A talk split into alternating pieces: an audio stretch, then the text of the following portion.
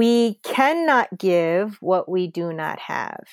If I lack love because I'm not filled up with it, I cannot give love to my parishioners. I can give them a smart word, a nice sermon, but I cannot give them the love of God in that sermon unless I am filled with love.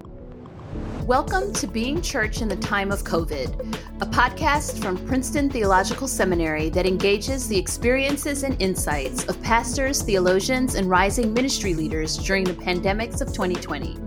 I'm Sushama Austin Connor, your host. I'm Abigail Visco Rusert, co host and co producer. And I'm Garrett Mostowski, your producer. In this episode, we are talking about self care and Sabbath. You'll hear the story of Reverend Jamie Eady from Philadelphia and her ministry as a chaplain and death doula. Reverend Jamie reflects on self care and its role in healing communities and in healing the self. You'll hear from the Reverend Dr. Bo Karen Lee, Associate Professor of Spiritual Theology and Christian Formation, who will deepen our understanding of self care, Sabbath, and spiritual practices. And you will hear from rising ministry leader Laura Fairchild, who is a recent seminary graduate working as a spiritual director. I am Jamie Eady. I uh, serve in in a lot of roles. Um, I sort of cap it by saying I'm a healer, right? I'm a healer. I serve um, in Philadelphia primarily. That's where I live. I am a chaplain. I am a death doula. I am um, a minister of congregational wellness at a local Baptist church in Philadelphia as well. Um, I serve as what we call a protest or a movement chaplain. So I serve the community that is protesting and marching and shutting things down. I'm serving um, that community as well as needed. Um, I serve in hospice settings. So I I consider myself just that healer, that um, that person who comes alongside people through trauma, through grief, through loss. Um, and that that's who I am. However, I can occupy that space. All of us were pretty struck with the the idea of a death doula. Um, and I know on your on your website you say loss navigation specialist, which again is just really intriguing. Tell us about your role as a death doula. Like, who is a death doula, and how yeah. did you come to this work? So let's go back, right? I, I I turned 44 next week, right? So I'm gonna go back about 40 years. okay. Right? Happy so, birthday. 40 years. Yeah, 40 I'm gonna go back about 40 years. So um this is the first death that I experienced. And I wasn't afraid. I wasn't um, it wasn't scary. It wasn't I was calm. There was a peace and uh, the family thought it was unusual. Like, why is she in this space in this way? Um, and no one understood it. I didn't understand it. Um, and so that was the beginning of it, of being able to be in this space and tell the adults around me, it's okay, you know, getting tissue, holding hands. And by the way, this voice I have, I've had since I could talk. So, so, which is both funny and scary and soothing at the same time. Yeah. Um, so, a, a, four or five year old saying it's okay in this voice, right? right. Um, and so, being that young and able to stand in that space, um, knowing I'm I'm supposed to be in this space, like I'm okay. Like you, okay, you can go in that room because you shouldn't be in this space, but I'm okay in this space. That's when it started. Uh, and then as I got older, having dreams, and I know some people are like, oh, having dreams. Yes, having dreams when uh, people were nearing the end of their life and being able to be present with them and helping them find meaning and reconcile relationships and just finding myself in these spaces with people as they neared the end of life as a teenager, as a young adult, and beginning to say, oh, this is calling me to this work. I don't really know what this work is, but I'm supposed to be in this work. Um, a lot of death doulas that I started to meet as I got older we're not necessarily attached to a particular faith, right? Um, mm-hmm. and I identified as a Christian woman. And so um, being able to find a way to stand in that space as a Christian woman was, eh, you know, a little difficult because the church felt like, oh, these are things that we can do. We can walk with people at the end of life. And yes, I get it. Pastors can.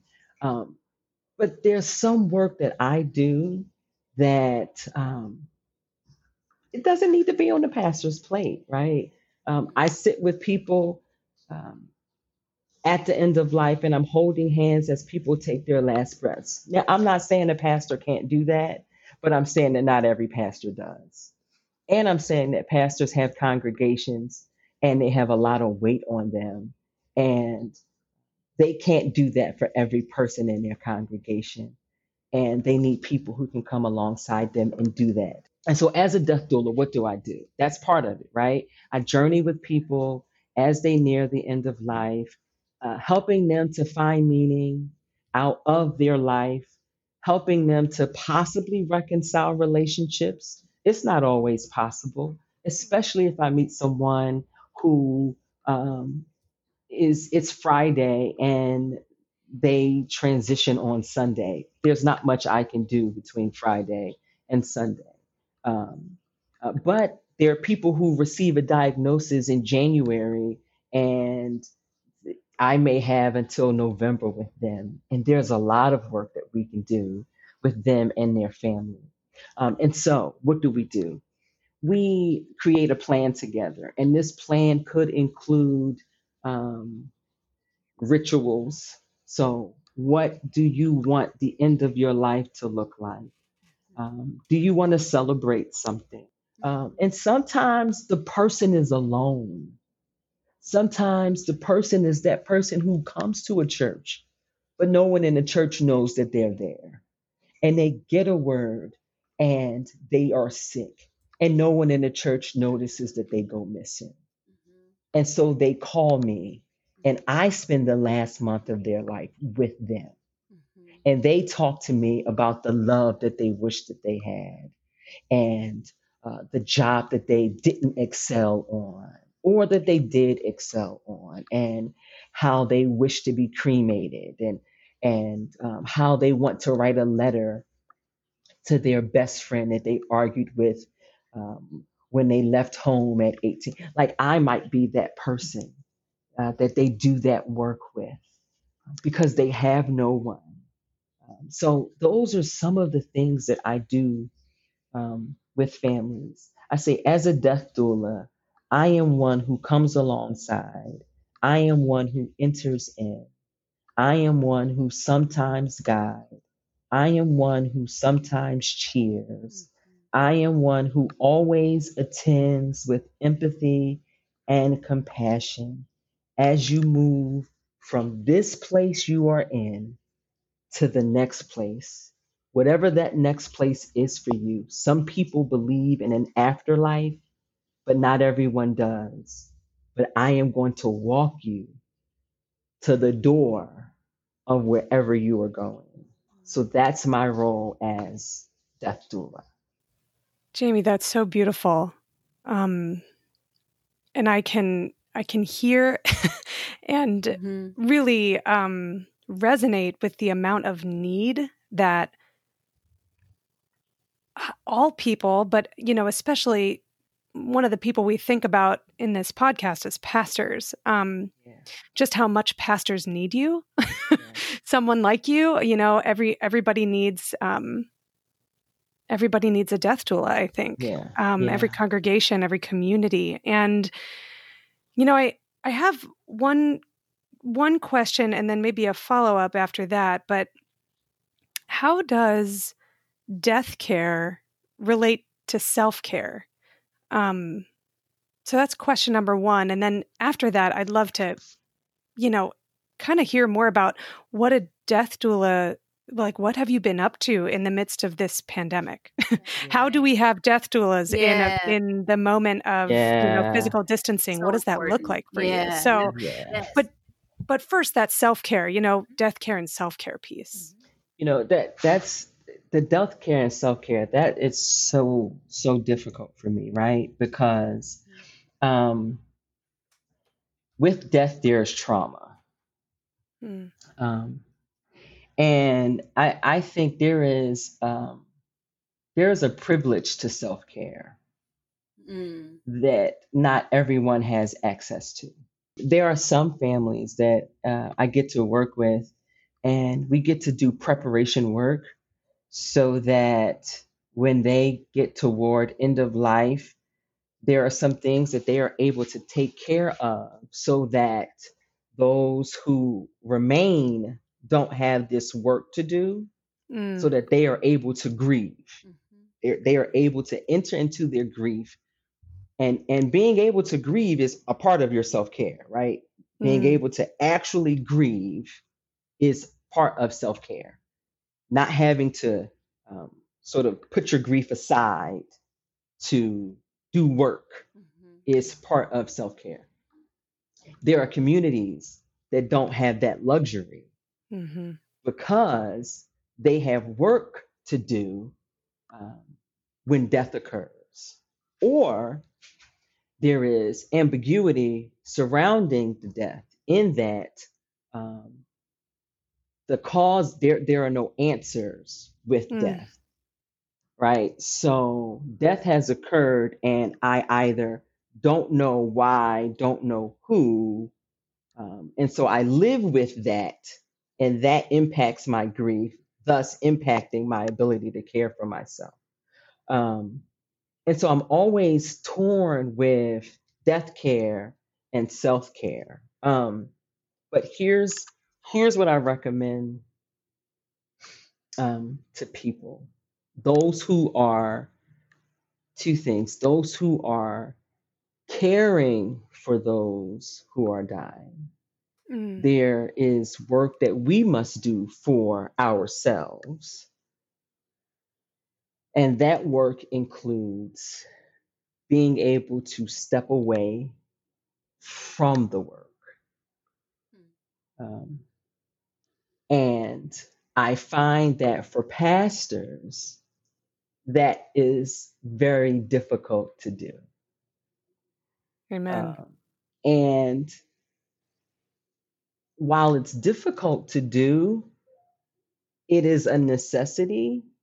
And I am challenging pastors to dig deep to figure out why it's difficult to do. Because I see that we care about people.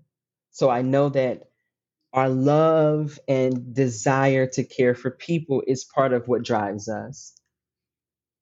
But I also think there's another part that drives us, which is ego. So I think Mhm. both are driving us that it's care for people and ego. Mhm. And I think the combination are going to kill us. hmm And so, death care, while we are caring for those who are dying, while we are caring for the people, um, if we don't take a step back to care for ourselves, and I'm talking about more than just manicures and massages.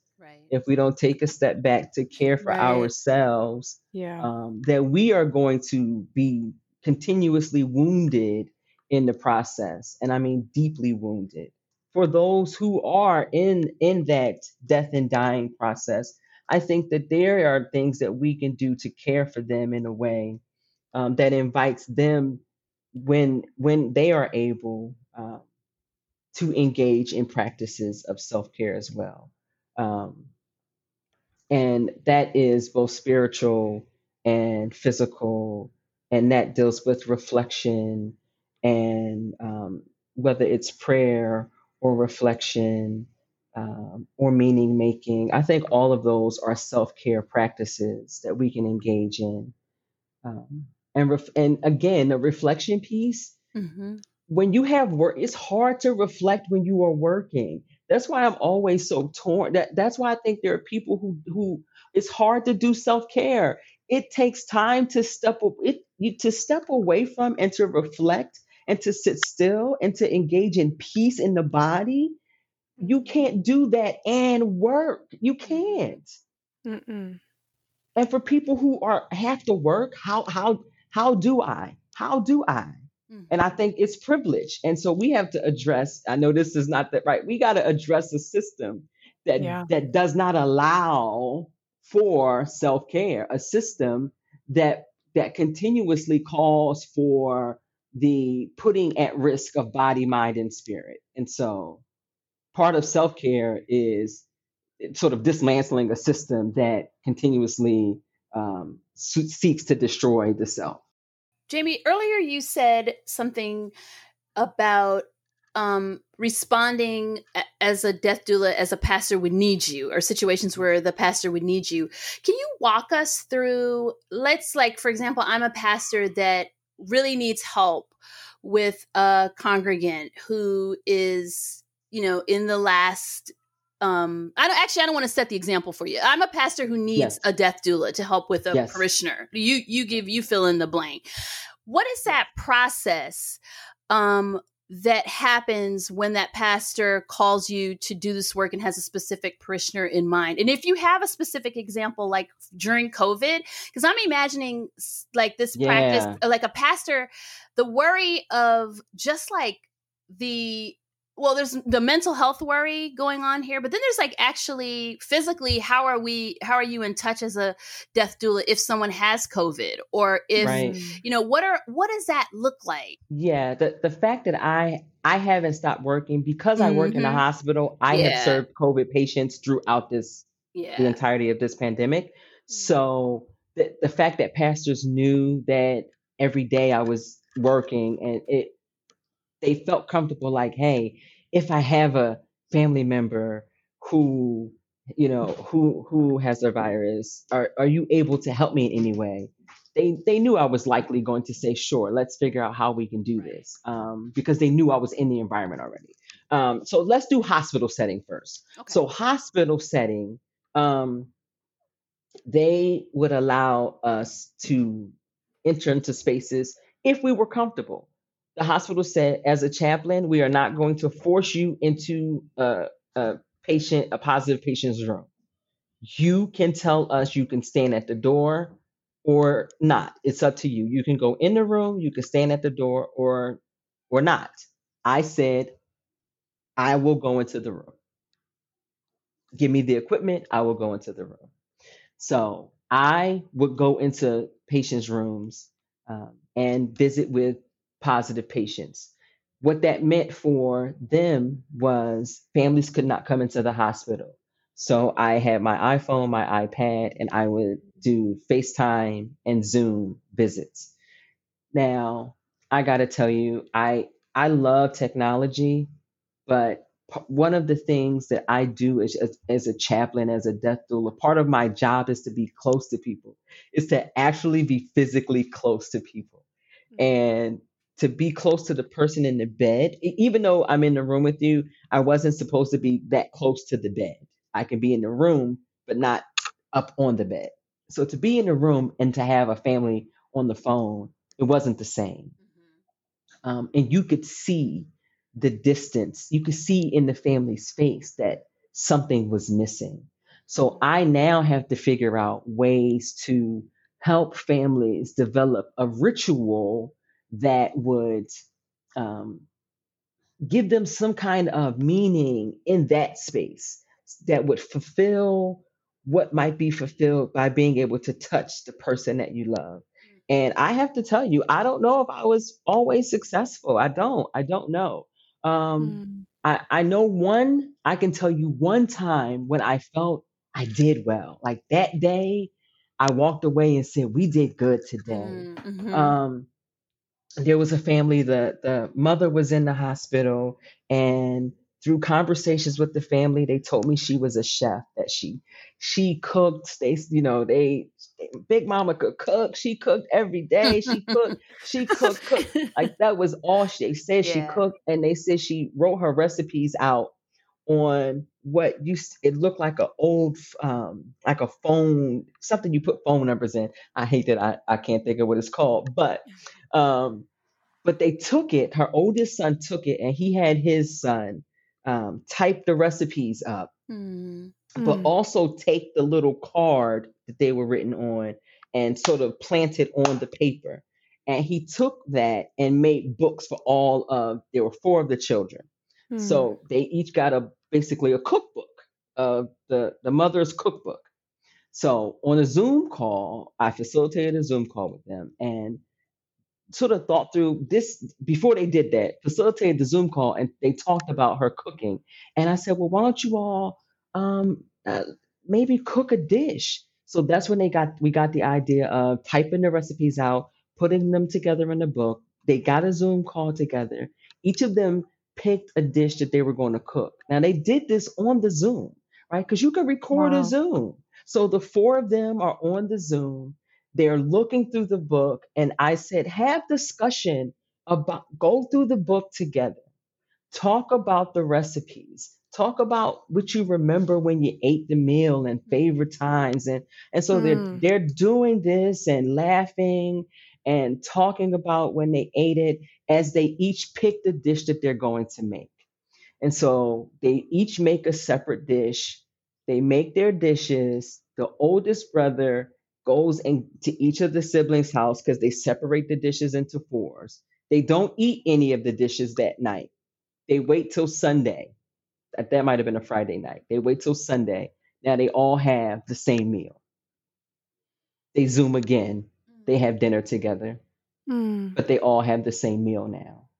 So mac and cheese and some vegetable and whatever else the rest of the meal was, but they got to eat the dishes that they prepared um, and and got to compare and talk about who did well and and mm. and that that was the one time that I said this was this was good. It didn't substitute. It wasn't a, a, a full substitute for being able to touch mom, but they were able to create a memory together mm. that um, that that was lasting, that was meaningful. But I don't know that I'm doing that with every family because mm. it's hard. So when pastors call me, those are the types of things we talk about. Um, what can we do? Let's let's get the family together um, over a Zoom and let's just talk because it's in the family talking that I'm listening for things. Mm-hmm. Uh, because ideally, it's all about them. So, what are they saying to us? Our job is 90% listening. What are they saying to us? And how can we capture those things? Uh, and so, I do um, sessions with pastors. I consult with pastors, and we talk about what does it mean to listen. And pastors like, oh, I listen, I listen. No, no. What does it mean to listen? I don't mean listening to respond.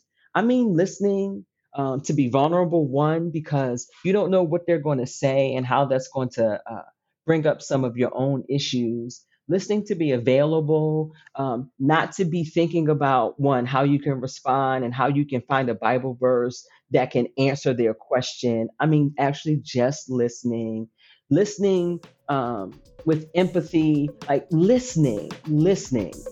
What does it mean to actually be there and listen. Reverend Eady helps pastors pursue and remember the practice of listening. Listening for the sake of listening, not for the sake of responding. And we began to wonder about listening in our own lives as pastors. If Reverend Eady is right, and part of self care is the act of dismantling a system that continuously seeks to destroy the self, how are we self caring? Who is listening to our lives? Are we listening to our own lives? My name's Bo Karen Lee, um, and I teach at Princeton Theological Seminary. I'm the uh, associate professor of spiritual theology and Christian formation, and I teach classes um, in spirituality um, as well as classes in mission that are related to the integration of spirituality with our call in the world.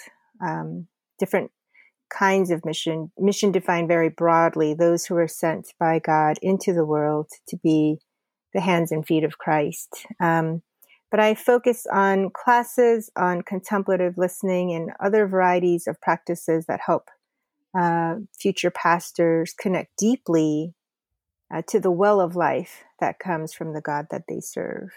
Taking that further, tell us a little bit more about your work in spiritual direction and self care. Sure.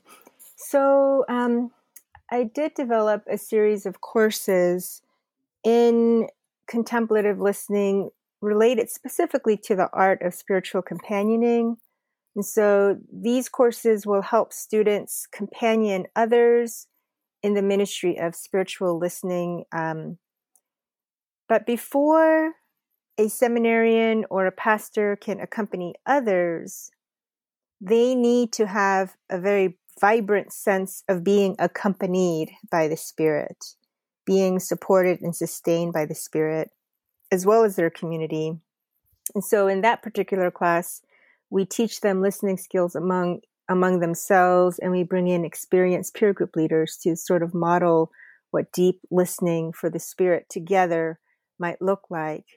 Um, and so, I would say all of my classes, even though they're preparing students for ministry, they are helping students connect to uh, the well springs of life that keep them rooted in their own belovedness, their own identity in Christ, and their own walk with the Spirit so that they don't burn out as they try to serve others. Um, so I teach a variety of classes just in spirituality, like rhythms of prayer in the Christian tradition, looking at Benedictine spirituality, or classes on um, practicing the presence of God, inspired by Brother Lawrence. How do you bring the presence of God into all of our life, from doing the dishes to studying to preaching a sermon to visiting a parishioner at the hospital? Um, then I teach classes in Ignatian spirituality because he's very strong in helping us honor our imaginations, our uh, our spiritual eyesight as we interact with God's love and God's word. Um, I also do teach classes in forgiveness and reconciliation, as well as some philosophy classes. Um, one is called The Face of the Other, and it helps us to confront the reality that we have a very hard time loving our neighbors when they show up mm-hmm. with what Ivan Karamazov calls, you know, I can love humanity, but when they show up, when my neighbor shows up with their smelly, stupid face, all love is gone. Mm-hmm. so I can love humanity as a principle, but how do I love on the ground when loving becomes so painful because my neighbors are hurtful or dismissive or um, so many things that transgress my own humanity? So, how do I continue to love in the face of pain and injustice? And, and the course basically concludes with um, the importance of proper self love and how to cultivate that in order to be very effective and free in neighbor love. And um, the only way for that cycle to continue in a free flowing fashion is if I am continuously receiving love. Then I can love myself and love my neighbor. So that whole cycle plays out in that particular course. And um, I think it's true in ministries of spiritual direction. I can't be a kind, compassionate, empathetic presence to another if I'm not deeply grounded in being supported and loved and honored in my dignity, in my identity. So I think my classes, by and large, focus on helping students find that grounding in their in their creator. Yeah. Mm-hmm. That's you know you gave me so many places to follow up mm-hmm, but mm-hmm. but i'm immediately struck by um, contemplative listening in this moment and I, will jump to this now because I think you are headed there anyway. Because I think part of what we've what we've talked about, Professor, is the the racial awakening or awakening or reckoning or however you want to call it the the pandemics that we're in the mm-hmm. the racial pandemic the covid and mm-hmm. you just you you talked about this listening and listening when it's really hard and listening when mm-hmm. it you know it's the neighbor with the that you you know are annoyed by or or worse you know um is denying your humanity. How do you how do we do contemplative listening? How do we do that in this moment? Mm-hmm, mm-hmm. i think there are many voices screaming at us telling us who we are. Many of those voices are violent. And then there are many voices telling us who we should be. So uh, there's pressure from so many different quarters. Uh, you are this. You need to be this. You ought to be that. You're not good enough. You need to be doing this. Even the best of Christian ministers feel so much pressure from parishioners or from fellow pastors on the kind of pastor I should be. In this particular class in contemplative listening, it's interesting because this fall I'm going to Bridget, hopefully, uh, very specifically with our international and national moment of of, of great crisis, and and ask, what voices are we really listening to? Maybe I'm listening to my own voice, my voice of anger, shame, disappointment, betrayal, having been belittled, or maybe I'm uh, ashamed of my privilege, or maybe I'm I'm guilted into using my privilege for this or that. Like, where is the most authentic voice going to come from?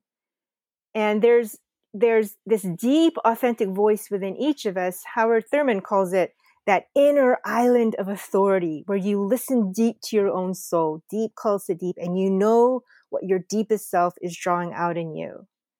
But as Howard Thurman also knew, for him, that deep voice comes in silent stillness and solitude when we listen to the voice of another. And that's when the voice becomes so clear the voice that tells me the beloved truth of who I am, that I am the beloved child of God. And so one image that comes to mind now is, uh, you know, when Jesus is baptized in the river, before he begins his ministry, before he performs a single act of justice or breaking societal uh, oppressions, um, before he does any work of ministry or healing or preaching or compassion or, or, or service, he hears a voice from heaven telling him, you know, the heavens part.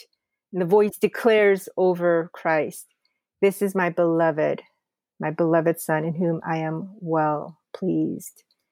And I am so confident that if we don't hear that voice over our lives on a regular basis, then we will be parasitic upon other voices to tell us who I am oh, I don't know my own dignity unless you honor me. I don't know my own dignity unless these people respect me. Oh, I don't know my gifts as a pastor unless my parishioners say, great sermon, pastor.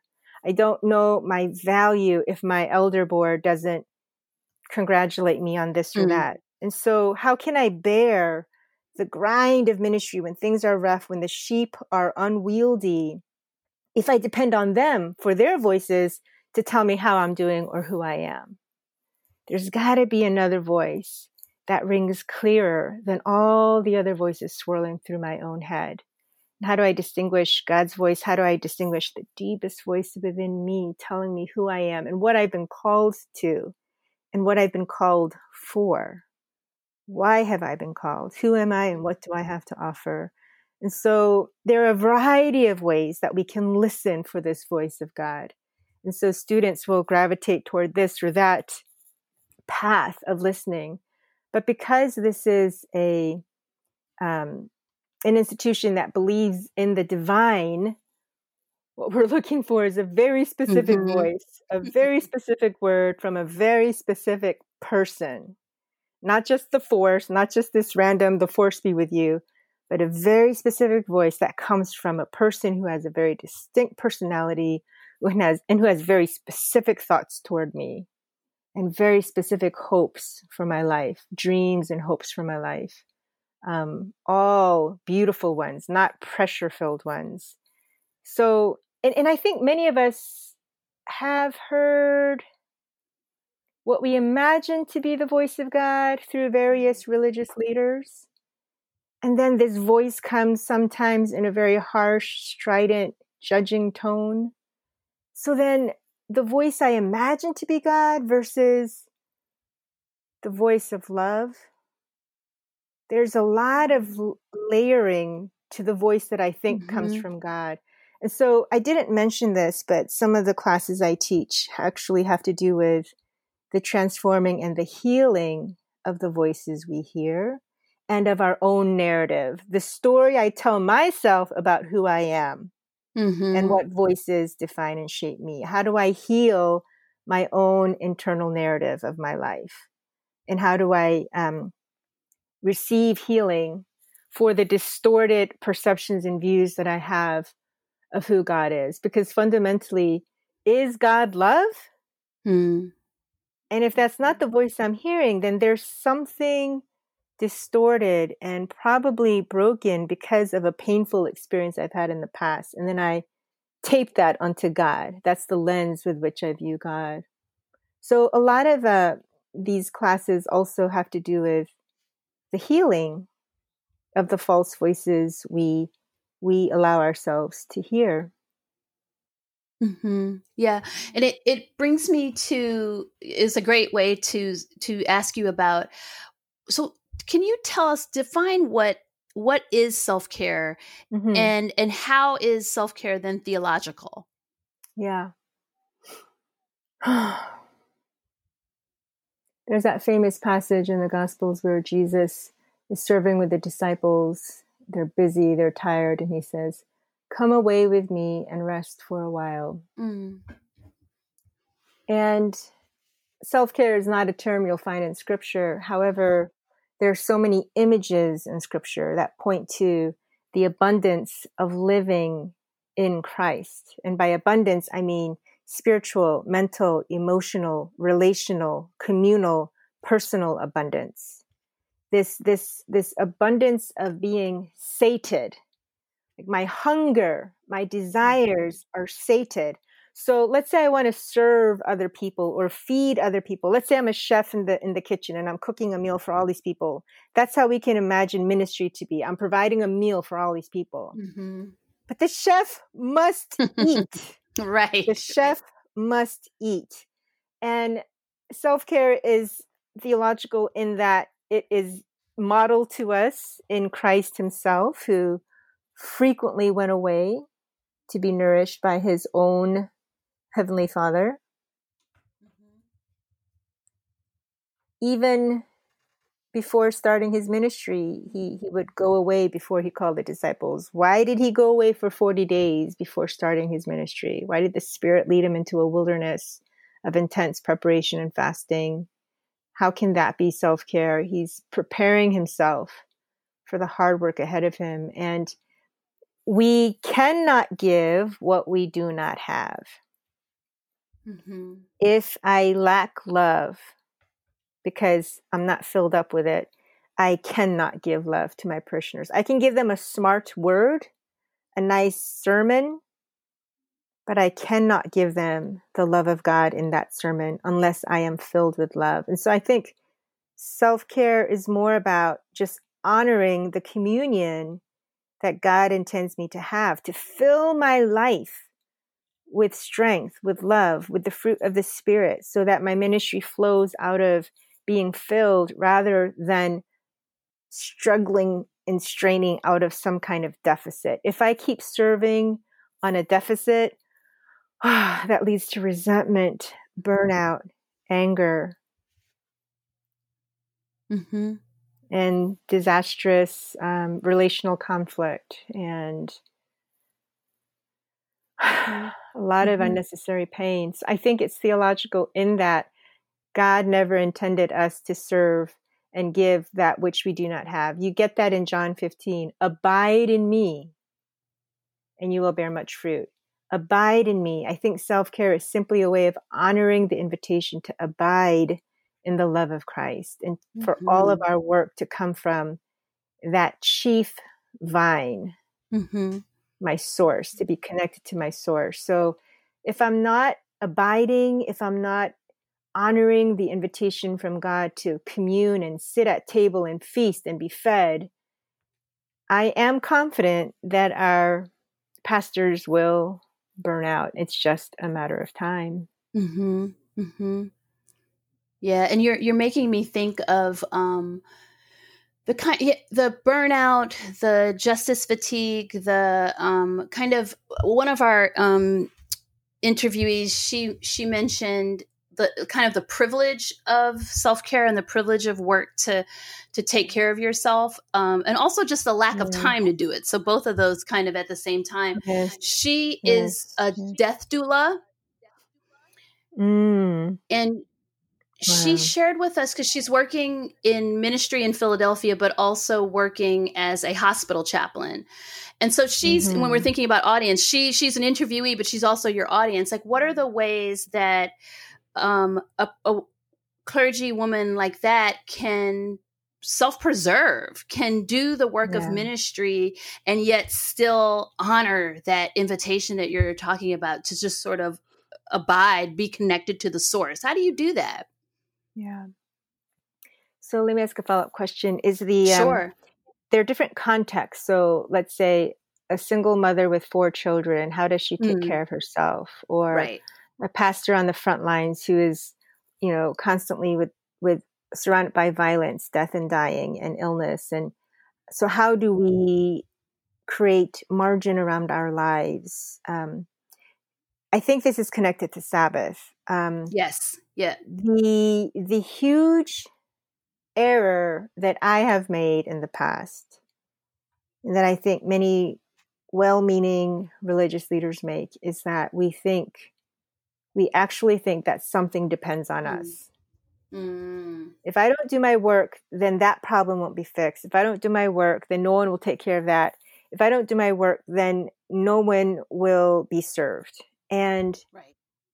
we're not allowing God to raise up someone else to do that or to do it in some other means that we might not have imagined. We think it's irresponsible and faithless to stop from our work Mm-hmm. But I think God gave us the gift of Sabbath to remind us we're not in charge. I am not, I am not the Savior.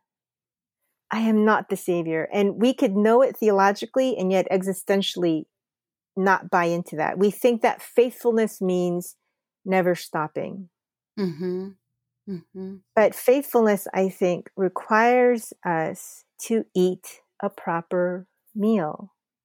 No one can fast forever. We will die if we keep fasting. And I think working without receiving sustenance from that divine voice, from that divine feast, working without feasting, feeding, filling, will lead to detrimental depletion. And um, mm-hmm. so let okay so let's say i'm a, a, busy mother of four. How, how do i do it? In some circumstances it is just it, it feels impossible right. to take care of myself. And I, I can only give the example of mother teresa right now who who poured out her entire life to serve the hurting and the dying. But she forbade her sisters from going out until they had experienced the Eucharist in the morning, fed on the blood and body of Christ, and had an hour of silence and mm. solitude. Mm-hmm. Like she forbade the work until the the sister experienced that hour of silence. And even Desmond Tutu, mm. who did amazing work um, in after well, the Truth Reconciliation Commission um, mm-hmm you know, they were trying to heal after apartheid and they were really torn over how do we uh, grant amnesty up, upon what conditions do we grant amnesty and the the commission itself couldn't agree on how to grant amnesty and there was this one newspaper article that declared is this the end of the trc mm-hmm. so the peacemaking body couldn't mm-hmm. even find peace among themselves mm-hmm.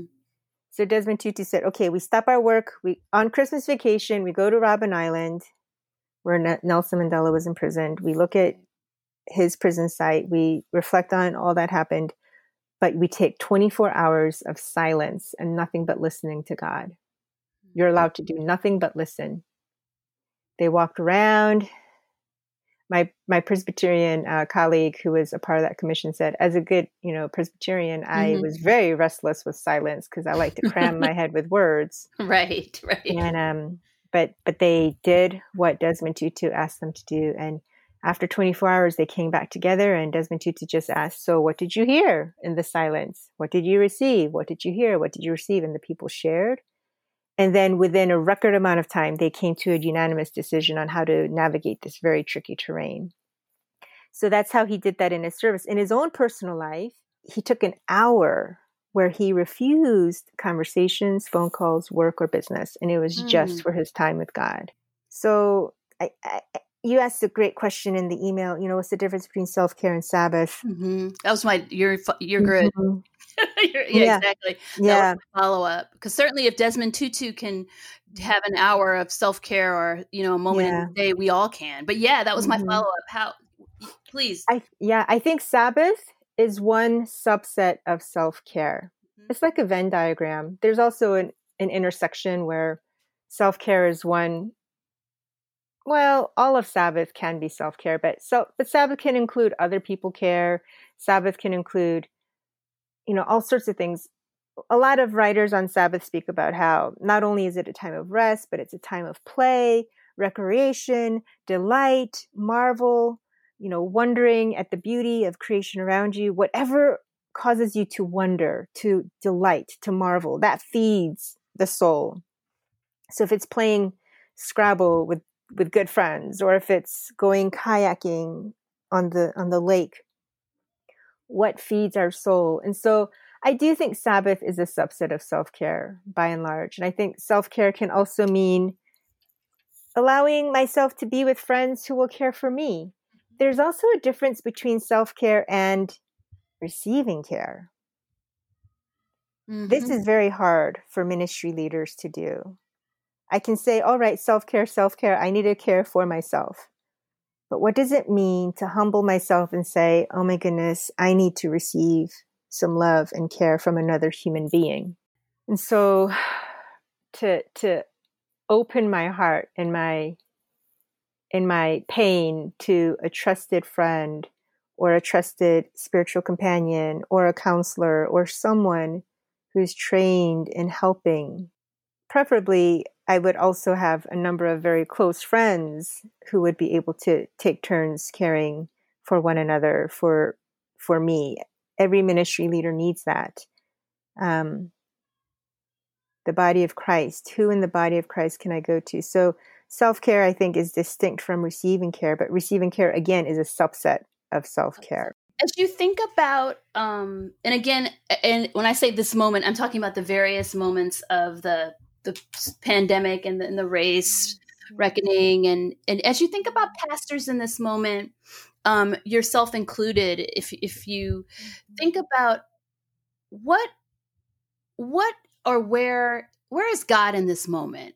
What are we what are we to take of this moment? What are the what's to be learned uh, in this moment of crisis, but also of some deep joys. You've created joys in this year. You know, we we I think this is an act of preservation that people are doing is doing things like community listening, spending more time with their kids, resetting their lives because you know what we're eh, our lives depend on it. So what are mm-hmm. what are where is God? It's a beautiful question. I think in many ways many of us feel that God is absent or God is aloof or uncaring. Um, but the God that I've come to know mm-hmm. is one who grieves with us, who who weeps with us there's this this great mystery why does god tolerate this why does god allow this there's a great mystery i will say just yesterday a friend reminded me uh, of the crucified god god is hanging on a cross mm-hmm. suffering suffering with us and all the pain that we experience in this age, whether it's the loss of a loved one due to COVID 19, um, whether it's racial violence, whether it's the pain of depression and anxiety and loneliness in this space of isolation. To think that Christ bore that pain with me there are many different theologies of the atonement. What did Christ accomplish on the cross? But one that I've come to understand and embrace and love more deeply in recent years is the theology of solidarity. Christ standing with us in solidarity with us. And um, James Cone writes about that in, in The Cross and the Lynching Tree, but mm-hmm. he talks about how um, in the Black church, the theology of solidarity was so important because they needed to know in the civil rights movement and in all forms of injustice, the Black church needed to know that Christ is not only not absent, hmm. but Christ is suffering with us, mm-hmm. bearing that cross. It's this cosmic event that somehow demonstrates God's solidarity with us. And so I have felt God's absence numerous times. We have to go through Good Friday, Holy Saturday to ever get to Easter. But I would pray for the grace to receive that cry of dereliction, to hear it from Christ, to to have our abandonment, our pain, our sorrow shared by Christ, absorbed into Christ, shielded uh, from our lives in a way. Like, yes, we feel the pain, but Christ says, Come to me, all you who are heavy burdened, and let me give you rest. What does it mean? You know, take my yoke upon you, exchange our yoke, give me your heavy yoke, and take my yoke of lightness. What does it mean to to physically, literally, spiritually give my burden to the one who bears it all upon this historical cosmic cross and and and to know that Christ carries it. This is where I'm finding Christ these days mm-hmm. in, in the crucified God. We wanted to find a ministry leader on the ground who was taking some of this insight and applying it, not only to their work and their ministry context, but in their life. My name is Laura Fairchild. I live in Burlington, New Jersey, and I'm a spiritual director and self love advocate. Can you tell us what what does that mean? What do you mean by those those titles? What t- talk to me about your passion for spiritual direction and self care. So, spiritual direction is the provision of attentive, hospitable, and non judgmental presence uh, in order to deepen one's sense of the divine. Mm. I see it as uh, sacred conversation and spiritual support uh, for anyone who is navigating this human experience.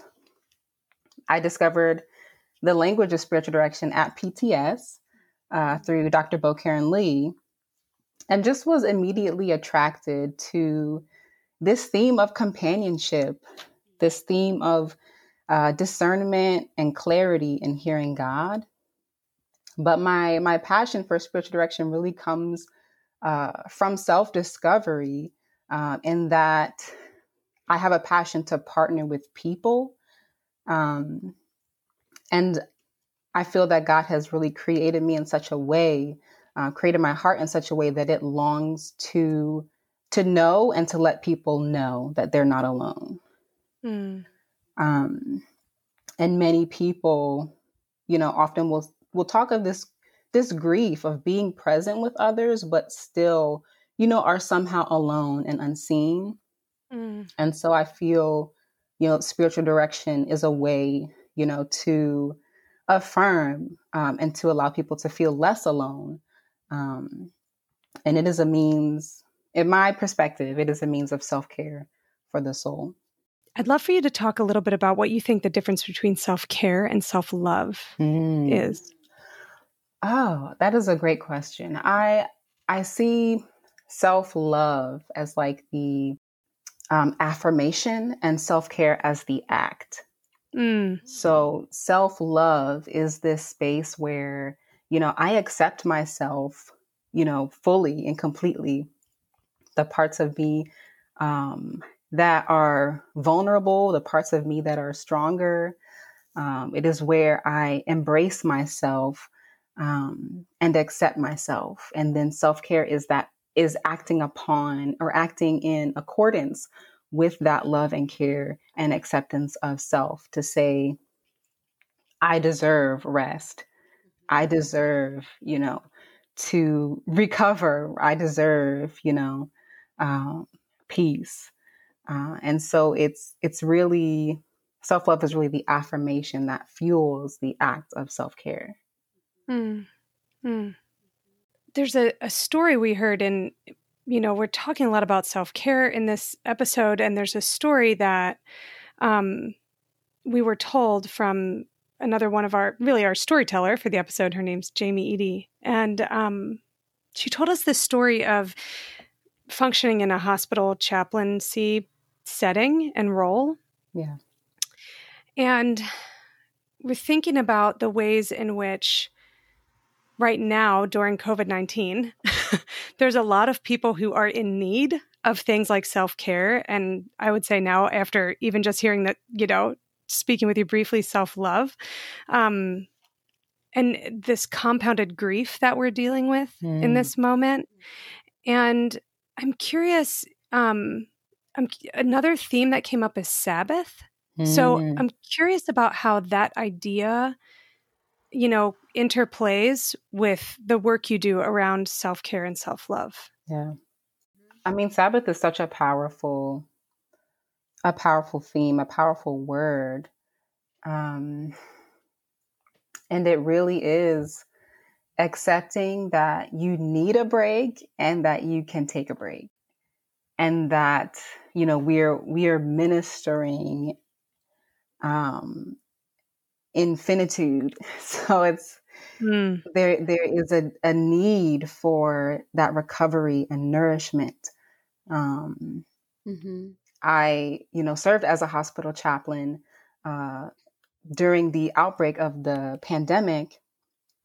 And even prior to that, I had a, an awareness that, you know, my my self care practices were not in balance with what I was sacrificing. Mm-hmm. Um, and so Sabbath really acknowledges uh, the importance of the work that is being done, um, and and knowing, you know, where I begin and end, um, is important uh, for the mm. quality of the work. Mm-hmm. Um, and so if I'm taking care of myself, if I'm if I'm taking a Sabbath, if I am, you know, allowing myself, you know, to acknowledge it's not all on me. Like the whole burden of everything and of life, I don't have to carry that. Mm-hmm. Um, mm. My, I, I must do my best and then I must take a rest. I love that. exactly. Exactly.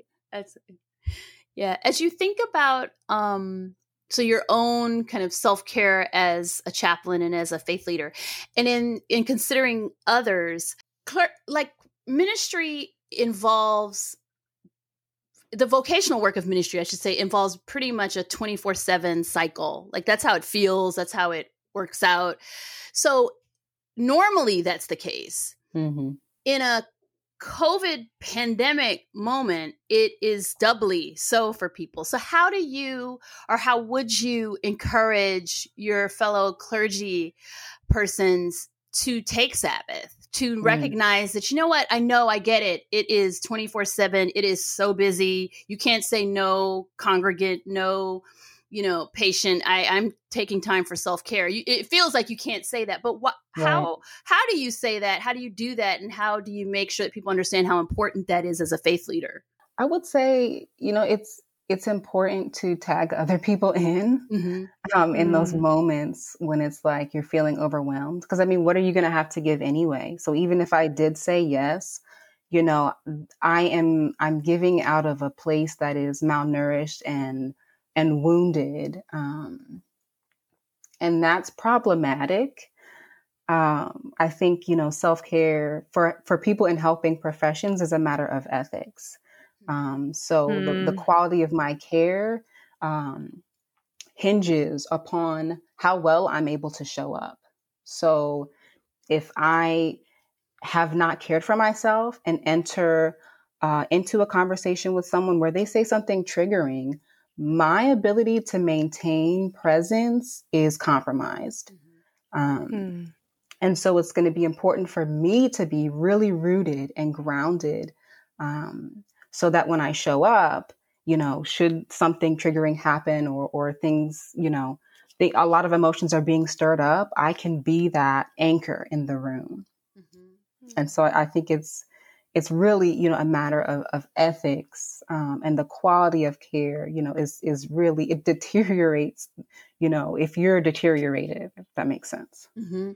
Yeah it makes me think of of the not so unique um, oxygen mask metaphor mm-hmm. right? You, mm. taking care of your you know you you put on yours first before you can help others. Yeah it makes it, it makes it's true. It, it's actually really true. Um, laura talk to me about how this year like so you've just recently graduated um, from seminary you're early in your career and a pandemic hits right? And so what what has this year been like? What are you i know right? What, what, have you been thinking about this year? It's How, like how's that going? how is this going? Exactly. It's really been a whirlwind. Mm-hmm. i mean I feel like I'm in the middle of like a novel, um, or like the day. Uh, my sister's favorite movie, The Day After Tomorrow. Yeah, just yeah. like everything that could go wrong is going wrong. right, right, right. And oh, I'm just, you know, I'm looking for something to to hold on to. Mm. Um, and what I have felt called to, you know, is this work of of self love um, and self care is this work of um, tending to my own parts that are wounded and and weary, and just just just this this thought of being, right? The importance of being and not so much mm. doing. Um, yes, I I think within our own culture we prioritize like the the work over the worker um, and that is very, that's backwards to me. Um, and I felt that pressure of just like, I have to perform, I have to accomplish tasks, I have to have all these things, you know, uh, all these titles and certificates, and I have to achieve, achieve, achieve. Um, and it's so, I was so tired uh, after uh, chaplaincy. I was just so tired. And I, mm. I, I was like, okay, God, like, I have to do things. I have to. Um, I don't know if y'all remember that particular tweet that went viral where the guy was like, "Oh, like if you don't come out of quarantine with like a side hustle and you know two jobs or whatever, then it wasn't a lack of time; it was like a discipline or something." right, right. And I'm just like, who says that? Right, right. Like who says that? It's like someone gets kidnapped and you're like, "Oh, while you're down there in that dungeon, you just gotta you gotta grow." a beautiful immaculate garden and like if you don't come out of this you know with something to show for it you know what i i, I didn't and i and i i felt pressure from that of like okay i have to dig deep and like you know produce something but when i think about um actual produce like an actual fruit that's the last thing that grows like from the tree Mm. And it's like there's a lot of care and a lot of nurturing that has to go into growing a plant before it can produce anything. And so in my mind, I was like, okay, if I want to get to producing something, you know, it has to start with with my own inner work and my own inner healing and my own rootedness. So that that's actually a good jumping off point to ask um you know how is how is self-care theological and i think you're taking us down that path yeah. So i right now i'm defining self-care as unapologetic centering of the self through acts of freedom that bring delight and nourishment hmm. that that is how i'm uh, defining self-care and i get that definition from scripture hmm. um, hmm. god put people in the garden to work but first commands freedom and satisfaction. Mm. Right? In in Genesis 2:16, God commands, right, you are free, you know, to eat of this garden. You may freely eat. And so in that you may, I start I start reading right there and I just Yeah. you may is a divine permission slip. Mm.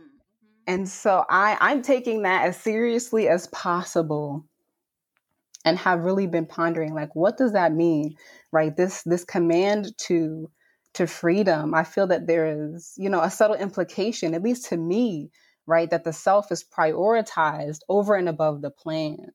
Um, that the enjoyment of the person is prioritized over and above the task.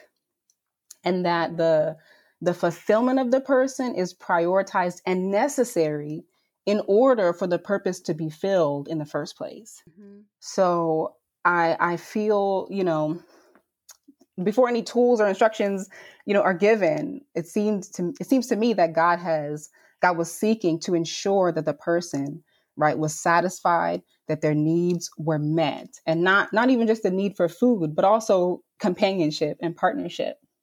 Mm-hmm. And there's there's this theme of suitability there, right? Not just any partner, right, but one that is satisfactory and sufficient.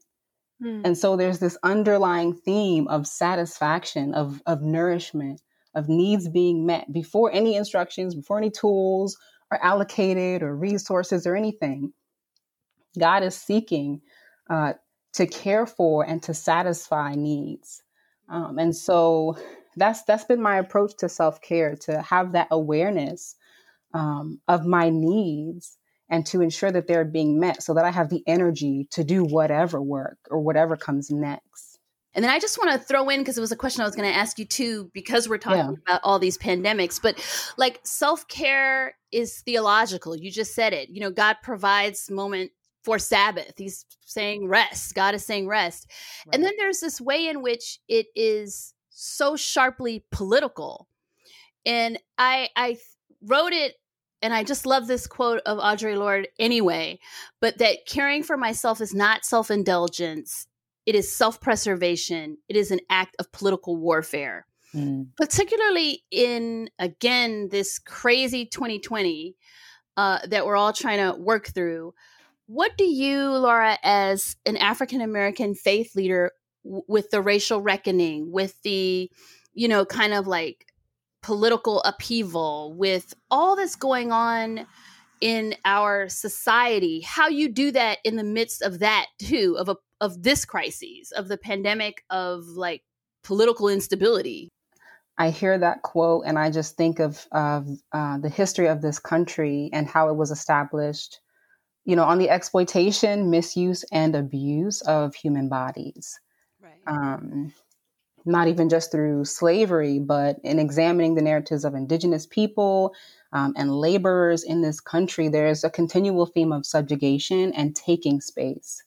Um, and so, considering you know that that history, you know, I, w- I would agree, you know, that it that it is a political act to center my own flourishing and thus my existence, uh, which then fuels resistance. Mm-hmm. Mm. And so, you know, to nurture oneself in a place where you know your life is is is taken from you, um, and to to to act in such a way that takes that space back, that sets a boundary that says, you know, I'm I'm going to care for my body, uh, and I will not subject myself to these unjust demands.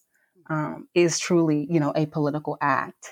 Um, what comes to mind is just our our culture, uh, our, this grind culture, right? This uh, wanting to be uh, a savage, have no feelings, and just get stuff done. And I'm I'm about my bag and my business, and you know, just what what we're prioritizing. I I just wonder, perhaps that's you know not working for us very well.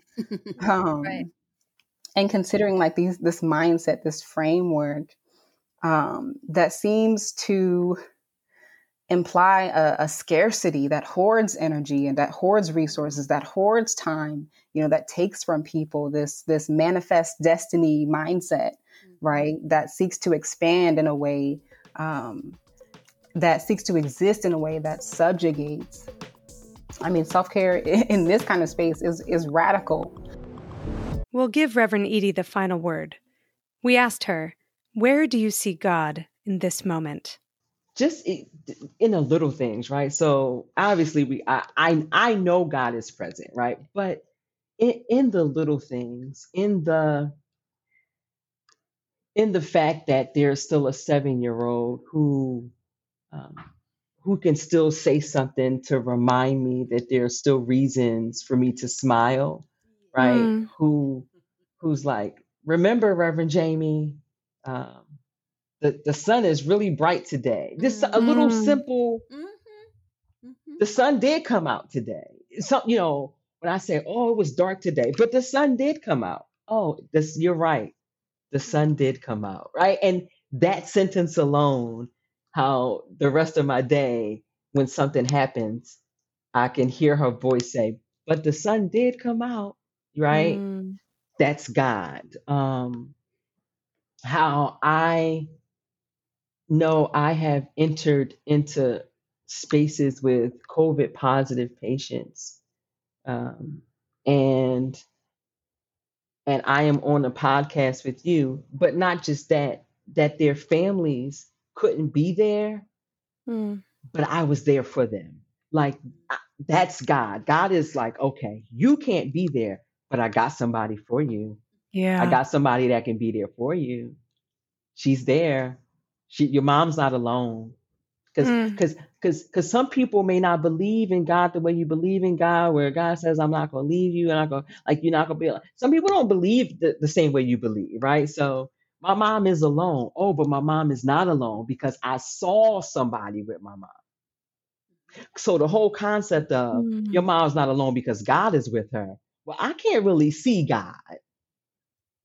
But my mom is not alone because I saw that that black woman chaplain. Mm. She FaceTimed me from the room. Right, right, right.